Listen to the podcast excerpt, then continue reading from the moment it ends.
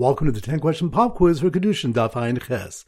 Number 1. Which daf when Rabbi Shimon Yochai holds that a Kohen is permitted to a convert who converted before the age of 3? That's on daf?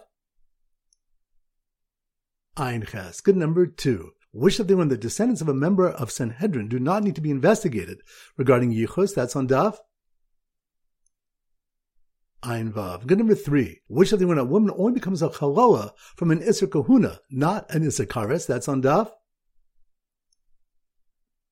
Ayin Zayin. Good number four. Which of the when Rabbi Lazar taught that a Kusi cannot marry Kusis? That's on Daf. Ayin Hey. Good number five. Which stuff you learn about the prohibition of a shtuki? That's on Daf. Ayin Gimel. Good number six. Which stuff we have machlokes whether a father is believed to say that his son is a mamzer. That's on Daf. Ayin Ches. Good number seven. Which of the when a Kohen who has relations with a triple Amana is only chayv one set of malchus. That's on Daf. Ayin Zayin. Good number eight. Which stuff we have three opinions about which people disqualify a woman to kahuna through relations. That's on Daf.